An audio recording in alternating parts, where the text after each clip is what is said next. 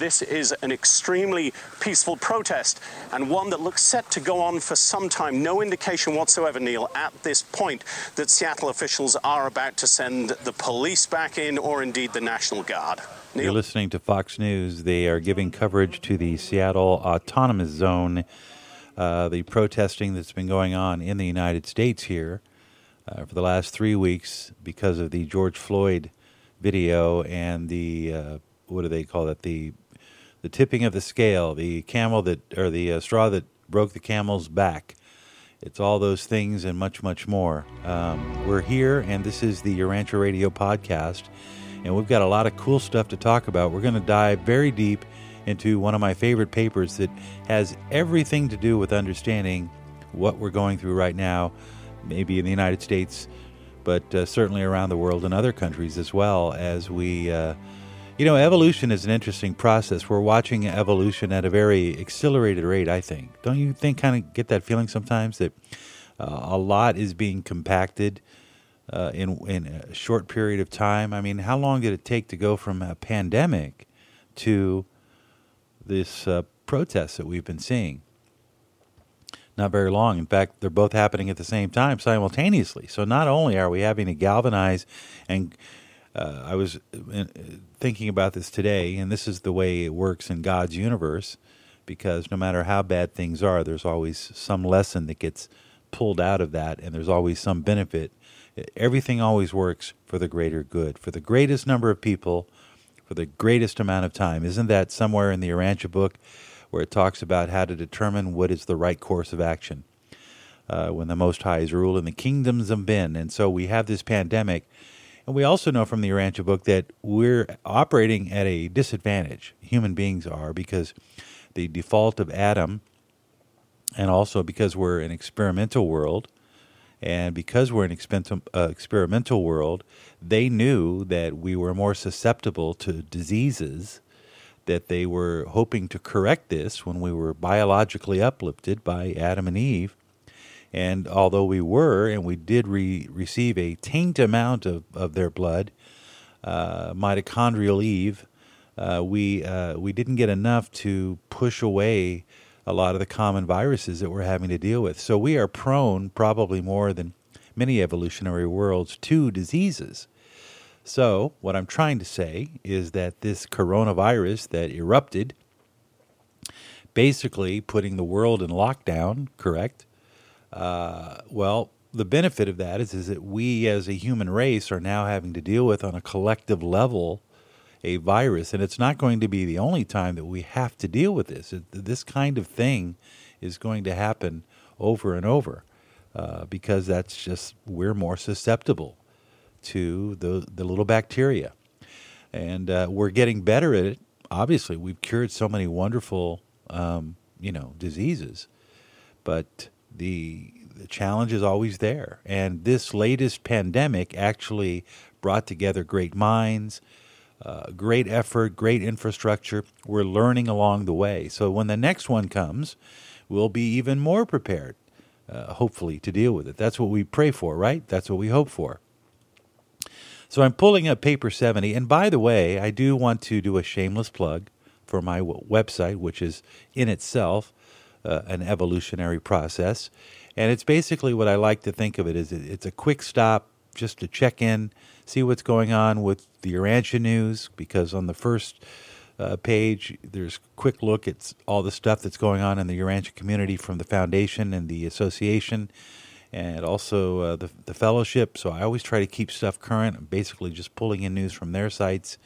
Uh, and then also we have the, the podcasts, which are updated every week. And I encourage you to go back and listen to some of the older ones. Man, there's some doozies. There's some original. I think we have Meredith Sprunger in the archive somewhere talking about the mission of the Urantia book. And for those who don't know, Meredith was a pioneer uh, in the 60s, even as the book was just published.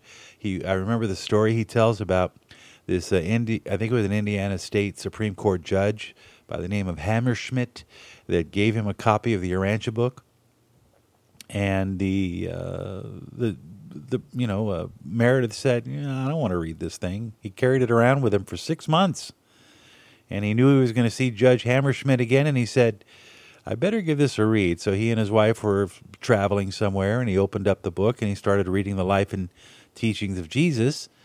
And he said uh, that was about the time that he realized that what he had in his hands was worth further investigation. So he actually went to Chicago and met with Sadler and said, What is this book? Because Meredith Sprunger was a minister and he was also a scholar, he was a professor. Uh, he taught Indiana Tech, I think. Um, anyway, the, uh, he passed away a few years ago, and I had a couple of opportunities to meet him. To meet him, and somewhere in my own archives are those interviews. I'll have to dig those up for you someday. But on these Urantia Radio podcast archives, there is there are a few, I think, two early segments with Meredith. Uh, I'll go back and check. But anyway, I just encourage you to check out my website uh, if you are just wanting to stay connected with the latest You can also get our uh, iTunes uh, and Spotify, both carry our podcasts. We're also on smart speakers. So if you can uh, tell your Alexa or your Siri that, that, if you could somehow get it to understand Urantia Radio podcasts, uh, sometimes it'll find it and uh, you can listen to the latest podcast on your smart speakers. So that's kind of cool. I also want to mention that next week, which is June 20th, I don't normally like to mention things that are dated but we'll go ahead and give it a shot. Next week, I'm going to pull it up for you right now. Uh, there is going to be a seminar, um, I believe.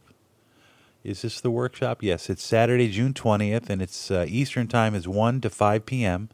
And there is a workshop being prepared by the Urantia Book Fellowship and it's about advancing our universe progress, making connections. It's about putting our lives in a purposeful and spiritual context. It's the incredible integration of all the ideas into an amazing unified whole. So, what is it and where is it? Well, go to, I'm going to give you an email address, and you're going to reach out to a gentleman by the name of Ken Kaiser. And the email address is urantiaeducation at gmail.com and it gives you an opportunity to register. I don't know. I think it's online. I think it might be one of those uh, video conferencing things. But either way, find out. Just email Urantia Education at gmail.com. Urantia Education at gmail.com. So I want to talk about, now we're going to kind of get into the fun stuff here. Uh, I want to go to paper 70 and I want to uh, dive into a segment that has everything to do with what we're dealing with right now in our society. It's pretty cool. Uh, and we're going to jump ahead to uh, section 9. If you want to join with me, that's cool.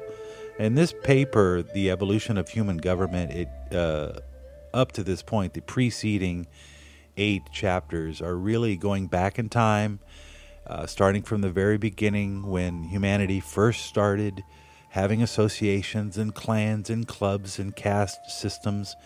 And the Urantia goes through those different phases uh, and explains to us how laws sort of evolve over time through trial and error and how human beings.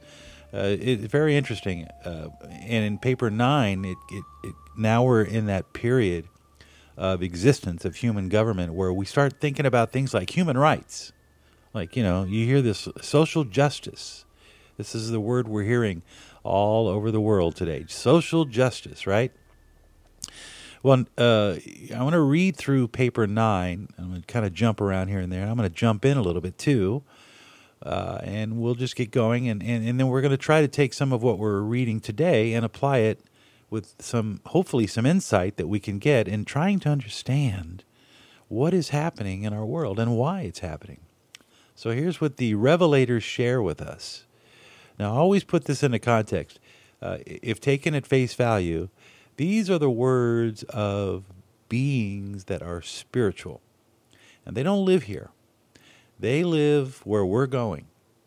And they have all kinds of knowledge about things and how different worlds have evolved over time. And and they know what other races have gone through more than we do. You know if you think in terms of eternal if these beings are in fact beings that don't die and they've been around for you know time is different for eternal beings you're not you know it's like the second uh, eternity eternity does not have a second hand uh, someone told me that. I think it was Chris Halverson. I may have heard it somewhere. Eternity does not have a second hand. When you're living in eternity, time is completely a different phenomena. And so to these you know revelators, they're sharing with us a perception about us in in context of how other races have also evolved. So they write uh, in paper chapter 9 of paper 70 human rights. Nature confers no rights on man only life and a world in which to live it. Nature does not even confer the right to live as might be deduced by considering what would happen if an unarmed man met a hungry tiger face to face in the primitive forest. Society's prime gift to man is security gradually society asserted its rights and at present time they are the assurance of food, military defense, internal peace, the right to get married, have a family, the right to own property, uh, the right to uh, have group competition uh, and, and, and organizations, provisions for educating and training our young, promotion of trade and commerce, industrial development. You know, I remember when I used to take my kids over to soccer every Saturday morning, and I used to marvel at the fact that all of these parents voluntarily at one point decided, hey, let's have soccer for kids. And they got the fields and they measured out everything and they got the equipment and they got uniforms and everybody gets involved and you have parents volunteering. And you ask yourself, you know, that is a true earmark of a society when you have that much organization on a voluntary basis, all because it's fun and because it promotes group competition and it's good at fostering the individual. Somehow in our in our evolutionary tract, human beings figured out that that was important.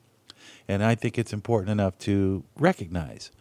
Uh, then it goes on to say when rights are old beyond knowledge of origin, they are often called natural rights. But human rights are not really natural, they're entirely social. They are relative and ever changing, being no more than the rules of the game, recognized adjustments of relations governing the ever changing phenomena of human competition. So when you see people like uh, AOC screaming for social justice, uh, you know, the human rights, that we're entitled to human rights and we have a right to education and we have a right to health care. Well, you know, you think you have a right, but really, rights, even natural rights, are, are not really you know bestowed upon us by nature. They're they're really something that we kind of came up with. And we came up with these things so long ago that people just assume that, well, you can't remember when where they came from or came, but we're, you know, it's been in my family for years, so dad gummit, it's a natural right. It's my right. And here they write, uh, here's what they say. What may be regarded as right in one age may not be so regarded in another. The survival of large numbers of defectives and degenerates is not because they have any natural right thus to encumber 20th century civilization, but simply because the society of the age, the mores, thus decrees. That's an important statement there. Who are these uh, large numbers of defectives and degenerates that they're talking about? Are they talking about cultures that are violent? Uh, let's think about all the cartels in Mexico. Let's just take a look at at, uh, at the social conditions that led to cartels basically running an entire country. People that behead people, people that have no uh, indifference to suffering. Uh, theirs is strictly motivated, and these and, and Mexico's Catholic you know, it's it's not surprising that you see some of these gang lords that are wearing crosses. Uh, that type of mentality has been allowed to foster because of our tolerance to people that would take advantage of that tolerance. And in some cases, I think they're pointing this out because uh, if if any society doesn't evolve on its own we have we in America through the collectivism uh, and the contributions of other countries over the eons of time have gotten to this point uh, because, as the book says, these rights are so old and they were developed over time, what they call the rules of the game. They are relative and ever changing, being no more than the rules of the game, recognized adjustments of relations governing the ever changing phenomena of human competition. So, as human societies evolve and they compete, they start to compete with each other over rights and, and certain privileges that they think that they're entitled to. And it's an ongoing process and it's constantly changing and it's constantly in motion. So the people today that are fighting for their human rights and social justice, you know, 20, 50 years from now, there are going to be other people. They're going to be fighting for a whole group of other rights. It's constantly in motion. All right, continuing on. Few human rights were recognized in the middle uh, European Middle Ages. Then every man belonged to someone else, and rights were only privileges or favors granted by the state or the church. And the result from this error was equally erroneous in that it led to the belief that all men are born equal. Now, for those constitutionalists in the room, myself included, uh, you're going to hear something that is not very politically correct, but it's it's worth a debate because it's one of those things where you have to understand the principle behind the the quote, which all men are created equal That created is a concept which means that there was an idea. If God truly created us in his image, what he created was a, a man that has the potential to be spiritual. The only thing about God that we can connect to uh, is spiritual. So, in the Urantia book and in other books, it says that you know, clearly everybody has different talents and abilities, but in God's eyes, we're all equal to Him. And that's how I've always interpreted that point, okay, the uh, human right of uh, self determination, so forth. That we are in, endowed by our Creator with certain inalienable rights, which is to be free, self determination, to have liberty of thought, consciousness, the ability to seek the truth, to own or buy property or to use my body to uh, make a living so I could live and survive. That's an inalienable right in a civilized society. Now, again, is it, it really inalienable? Well, according to the Urantia book, it's not. Nature doesn't confer that. So these are rules of the game that we've developed to give us security and functionality and pro- and progress.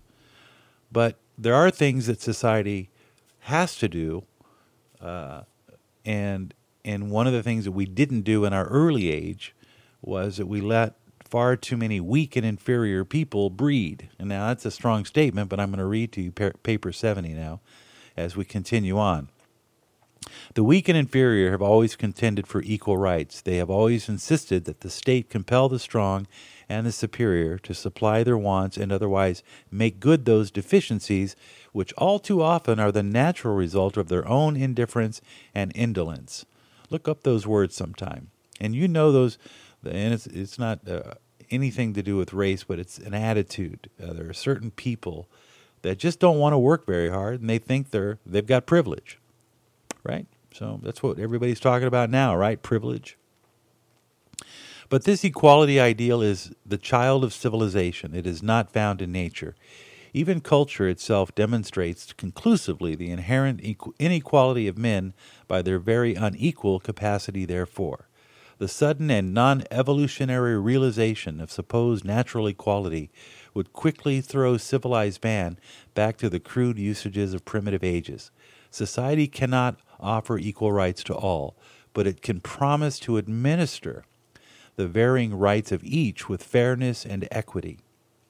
It is the business and duty of society to provide the child of nature with a fair and peaceful opportunity to pursue self maintenance, participate in self perpetuation, while at the same time enjoying some measure of self gratification, the sum of all three constituting human happiness. Now that sounds pretty accurate. That sounds like truth. That sounds like it resonates. It is the business and duty of society to provide the child of nature with a fair and peaceful opportunity to pursue self maintenance, participate in self perpetuation, while at the same time enjoying some measure of self gratification, the sum of all three constituting human happiness. Now, so that's, that sounds like something I think that deep down everybody wants. All right, so let's move on to paper 10. This is where it gets juicy the evolution of justice. Natural justice is a man made theory, it is not a reality. In nature, justice is purely theoretic, wholly a fiction. Nature provides but one kind of justice inevitable conformity of results to causes. Justice as conceived by man means getting, getting one's rights and has therefore been a matter of progressive evolution. The concept of justice may well be constitutive, con, constitutive in a spirit, a spirit endowed mind, but is, it does not spring full fledgedly into existence on the world of spa- on the worlds of space. So justice is something that just doesn't happen automatically. It happens because it's something that the spirit endowed mind seeks to.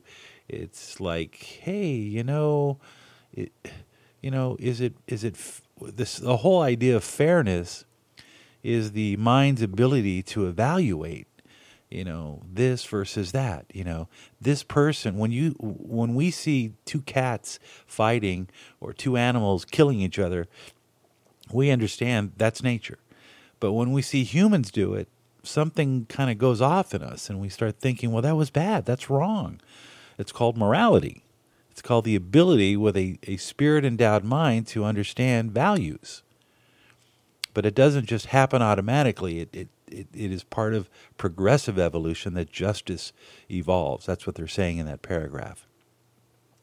Continuing on, uh, primitive man assigned all phenomena to a person. In case of death, the savage was asked not what killed him, but who.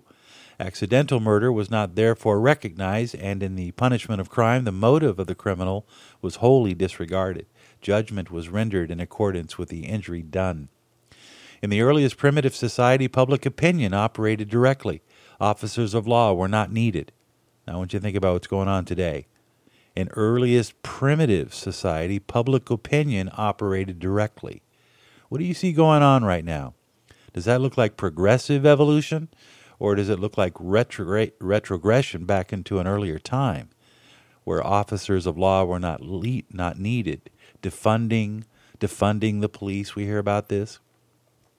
In the earlier days, there was no privacy in primitive life. A man's neighbors were responsible for his conduct, therefore, their right to pry into his personal affairs. That seems to be something that's happening on a cultural level where, you know, you know, people are being called for their statements or their opinions about something. Society was regulated on the theory that the group membership should have an interest in and in some degree of control over the behavior of each individual. Um, and then I'm I'm going to kind of skip past a lot of this, but there was one line in here. Uh, society, society early adopted the paying back attitude of retaliation, an eye for an eye, a life for a life. The evolving tribes all recognized this right of blood vengeance. Vengeance became the aim of primitive life, but religion has since greatly modified these early tribal practices. The teachers of revealed religion have always proclaimed, Vengeance is mine, says the Lord. Vengeance killing in early times was not altogether unlike present day murders under the pretense of the unwritten law.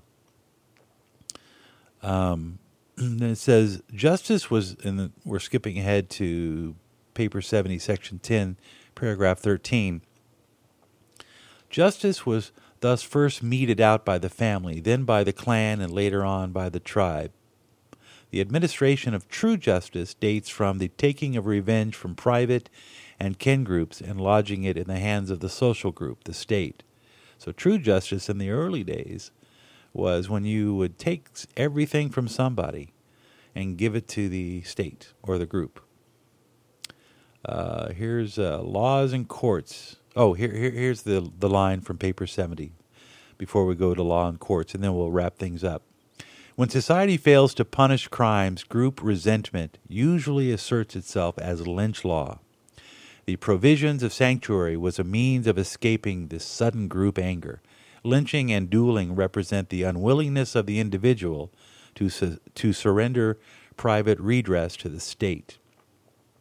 Now, when I saw that, I was thinking very much of the George Floyd thing because what we saw when society fails to punish crimes, and in this case, when when society felt like the police that that or the police officer that had his knee on George Floyd felt that he got off scot free, as in the many cases of other black men that have been murdered or killed, uh, and others have gotten off scot scot free.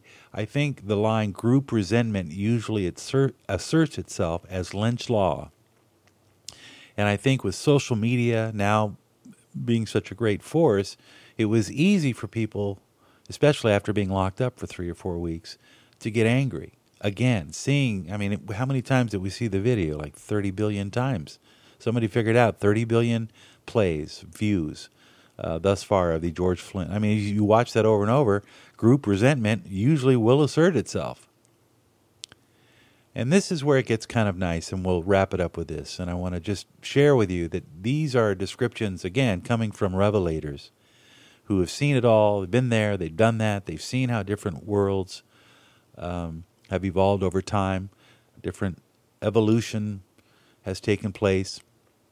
And they're sharing that knowledge with us, but also drawing attention to the way that we are evolving. So they, they're taking us again from the old days of the primitive days and how justice was administered. Now we're moving forward in time to here, these days. It is just as difficult to draw sharp distinctions between mores and laws as to indicate exactly when, at the dawning, night is succeeded by day. Mores and laws and police regulations in the making.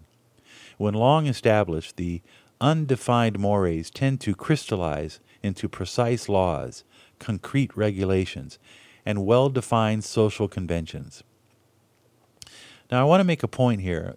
The outcry now from many of the people that are protesting and a lot of the angst in our society seems to be at this notion that this is a white society, that America or Europe or even the world at large uh, is all predicated on white, uh, what they call what's the word they use when they're trying to describe something that's sort of a patriarchal institutional way? You know in, in, saying that we're institutionally racist towards people of color what they fail to realize is that all of these laws that we have and the police regulations these laws were established by us by our ancestors of all races of all creeds and all cu- cultures let me read this line again. When long established, the undefined mores. What are undefined mores? Well, that's the way we treat each other.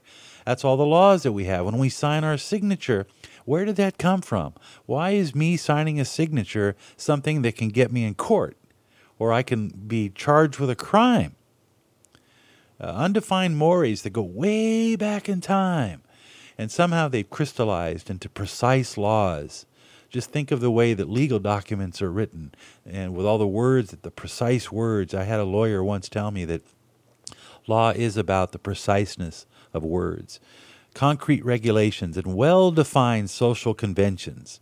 How we get along, the rules of the game. That's what I say, the rules of the game. We agreed to these rules. So a small group of people come and they say, Well, we don't like these rules. Well, I'm sorry, but your ancestors were part of that process. It goes on to say law is always at first negative and prohibitive. In advancing civilization, it becomes increasingly positive and directive. So there's some, uh, you know, something to learn here. Early society operated negatively, granting the individual the right to live by imposing upon all others, you shall not kill. So we are now at that stage where, you know, we are trying to end the death penalty because, you know, in reality, if killing is bad, then why are we killing people, right? This is what the individual is asserting in the in the in the current age. In the old age, you were gone. Every grant or rights uh, of liberty to the in- individual involves curtailment of the liberties of all others, and this is affected by the taboo, primitive law. The whole idea of the taboo is inherently negative, for primitive society was wholly negative in its organization and the early administration of justice consisted in the enforcement of the taboo. But originally, these laws applied only to fellow tribesmen. As illustrated by the later day Hebrews, who had a different code of ethics for dealing with the Gentiles.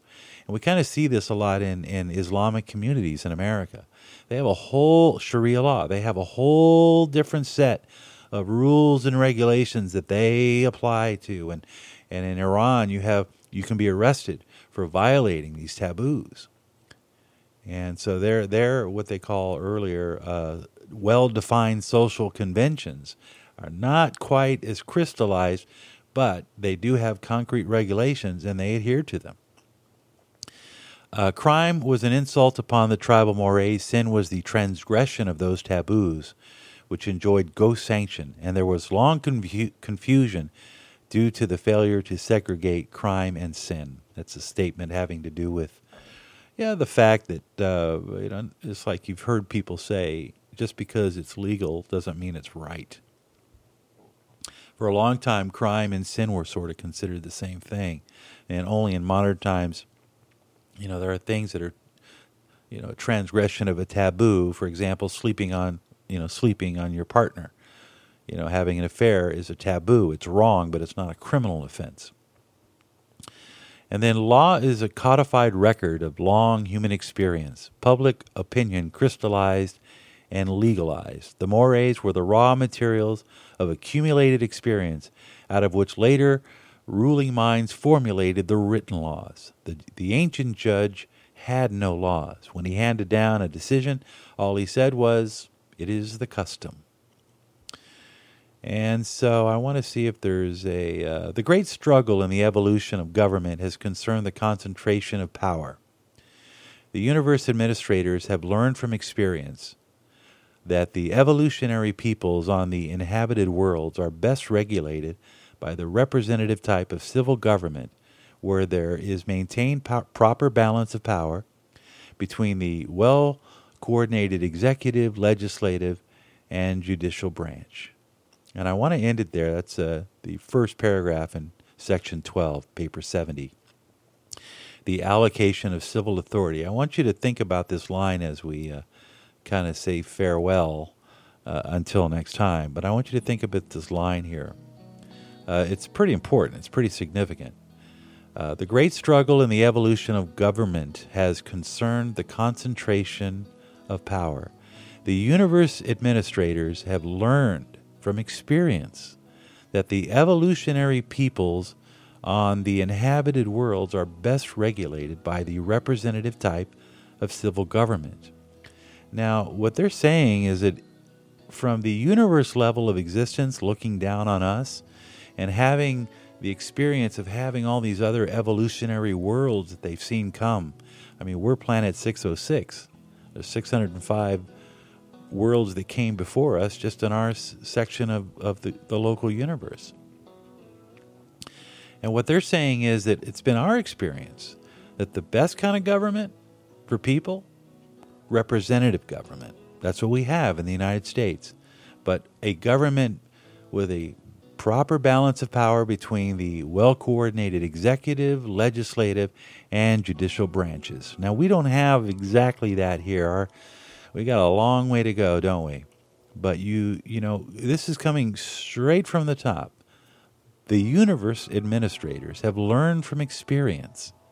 That's a major, major statement the the most highs of the universe, including Gabriel, all the Melchizedeks, uh, the Lanonandek Son, who is a Lanaforge, our system sovereign. Well, our experience tells us that, you know, while you guys are trying to figure out what kind of government you want, whether you want a totalitarian government or you want a monarchy or whether you want cartels running your uh, country, what we're telling you is representative government is the best plan. That's pretty good. But you got to work at it. And you got to make sure that you don't have a out of control executive or an out of control legislative or an out of control judicial. You find balance there and you're probably going to be in pretty good shape. That's what they're telling us. And that's where I'll leave it. It's kind of cool when you can go to the Urantia book and, and, and actually look at a plan of action. They knew what we were going to be going through. I can assure you of that.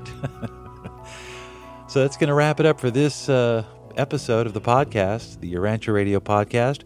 I always love hearing from you. I, I, get some great emails and I'll share them if you've got something you want me to share. But if you just want to write me and tell me how I'm doing, maybe some things that you'd like to hear more of, maybe some things you'd like to hear less of, let me know. Email is urantiabookradio at gmail.com, urantiabookradio at gmail.com. And don't forget, uh, we drop a new episode, sometimes two episodes every week. So you can always check back. Follow us on iTunes, Spotify, Anchor.fm.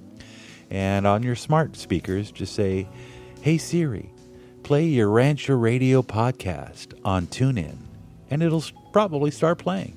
Have a good day.